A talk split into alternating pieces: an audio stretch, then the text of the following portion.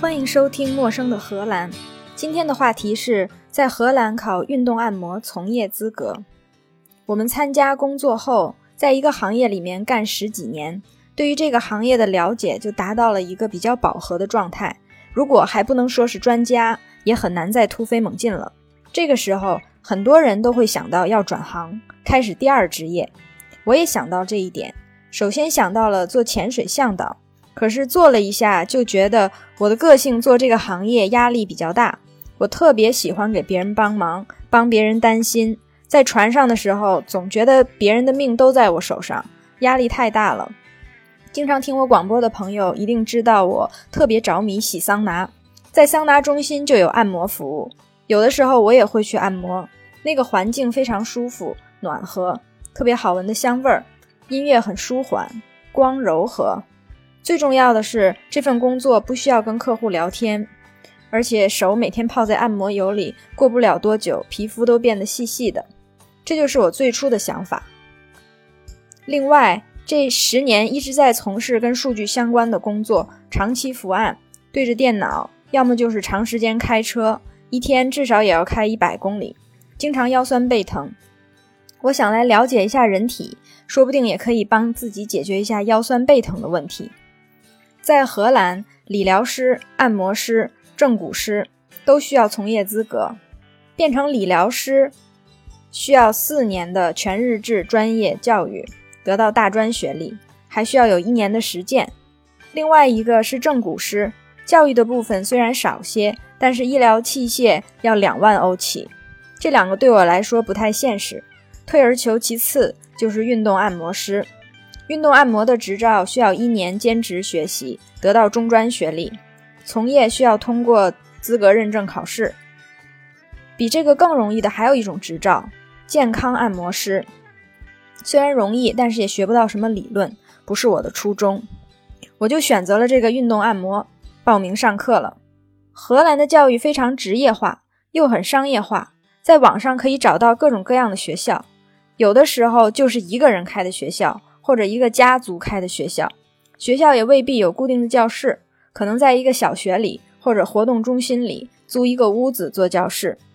课程的价格也不太一样，而且经常会有打折。我上的这个课程一共一千五百欧，包括按摩床、按摩油，还有各种学习资料、考试用书。考试费要另交两百四十欧，包括理论考试四个科目，还有一次实操考试。就像考驾照一样，有理论和路考。选了一个离家比较近的学校，每个周一晚上从七点上课，上到晚上十点半。第一天报道，先是每人发了一摞好东西，有教材，有按摩油，一件半袖 T 恤，一件抓绒的长袖 T 恤，一件雨衣。可见荷兰这个天气，想当按摩师都得需要有雨衣才行。按摩床是寄到家里的。是那种头上有一个洞，可以把脸放到洞里的那种。发完好东西就开始上课，跟荷兰大学的课程有点像，只是更简单了。课的节奏还是很快，第一节课就讲了几十块骨头，还有这几十块骨头上面的肌肉、肌腱、关节、韧带。从脚开始讲，骨头和骨头是怎么接触的？为什么有的能动，有的不能动？几块骨头组成的关节实现什么功能？比如可以左右转，还是上下转，还是可以抡圆了转。再然后就讲到小腿，小腿有哪些骨头？哪一块骨头有什么特殊的地方？每个面上有什么特殊的构造？是什么原因？讲完骨头又讲肌肉，哪些肌肉是从哪个关节的哪个面儿开始，到哪个关节的哪个点结束？哪些肌肉的肌腱比较长，肉比较短？哪些肉比较长，肌腱比较短？为什么？还有哪些肌肉是跨关节的？为什么？实现了什么样的功能？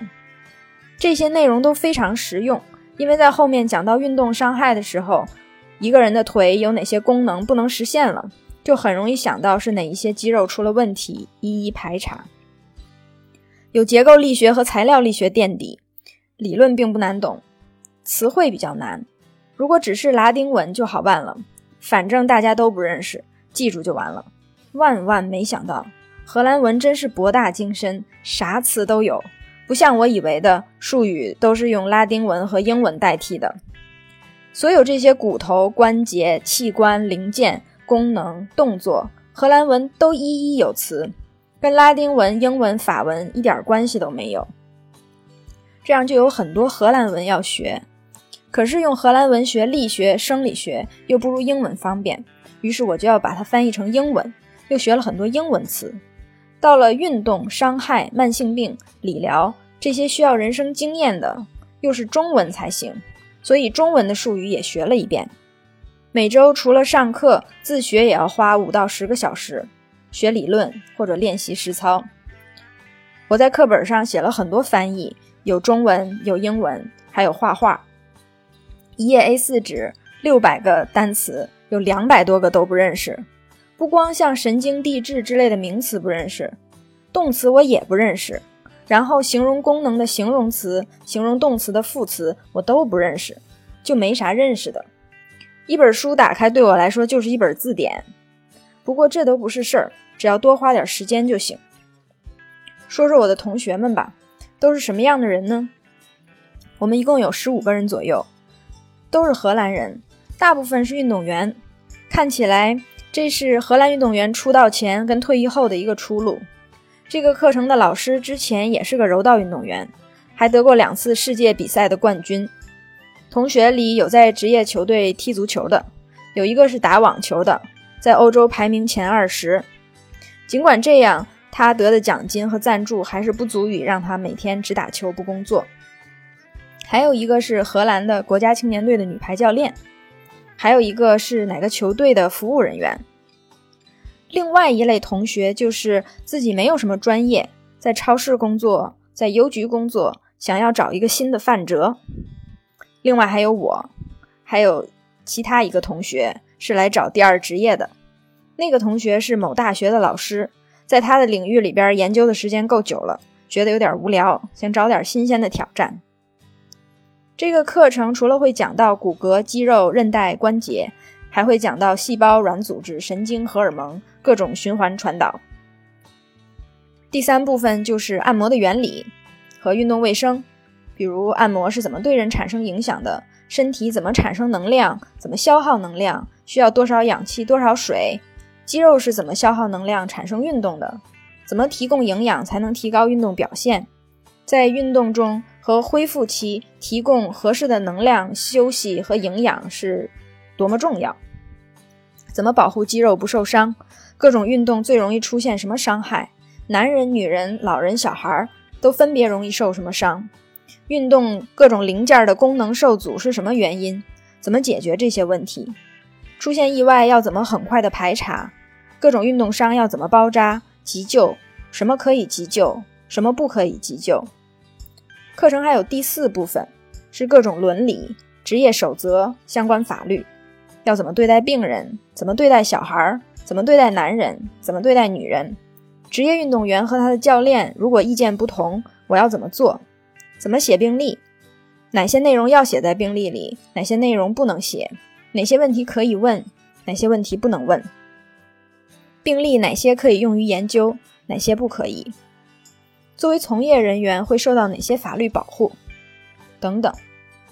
理论考试有四门：解剖学、生理学、按摩理论和伦理守则。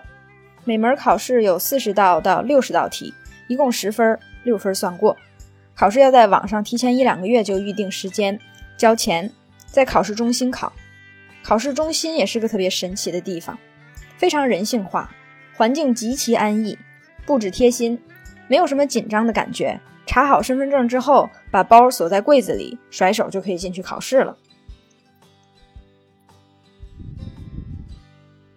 没有一个特殊的时间。进去考场是一个椭圆形或者一个圆形的屋子，大家全部都对着墙坐，一个一个的小隔间。桌子正前方斜上有一面镜子，只要稍稍抬头就可以看见自己。据说这个是荷兰人的发明，防止考试作弊的。用你自己的影子监督自己，可见荷兰人省钱也是到了一个地步，连监考老师都不用，只要用自己的影子就可以。同一个考场里考啥的都有，可能隔壁考的是法语，考英语，还有考公务员的，软件认证、考警察的，什么都有。以前我还在考试中心考过荷兰语，进去就连考五门。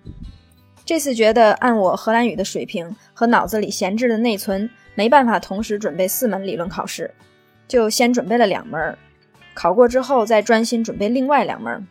中心思想就是一定要过，不然太费钱了。我那么喜欢钱。不能浪费在考试上面。说到这儿，有一件特别有意思的事儿。有一天晚上，我去上课，两个荷兰人在旁边聊天。A 问：“你考了解剖和生理吗？”B 说：“我考了。”A 凑过去小声问：“多少分？”B 说：“七分。”B 回头问我：“你考了吗？”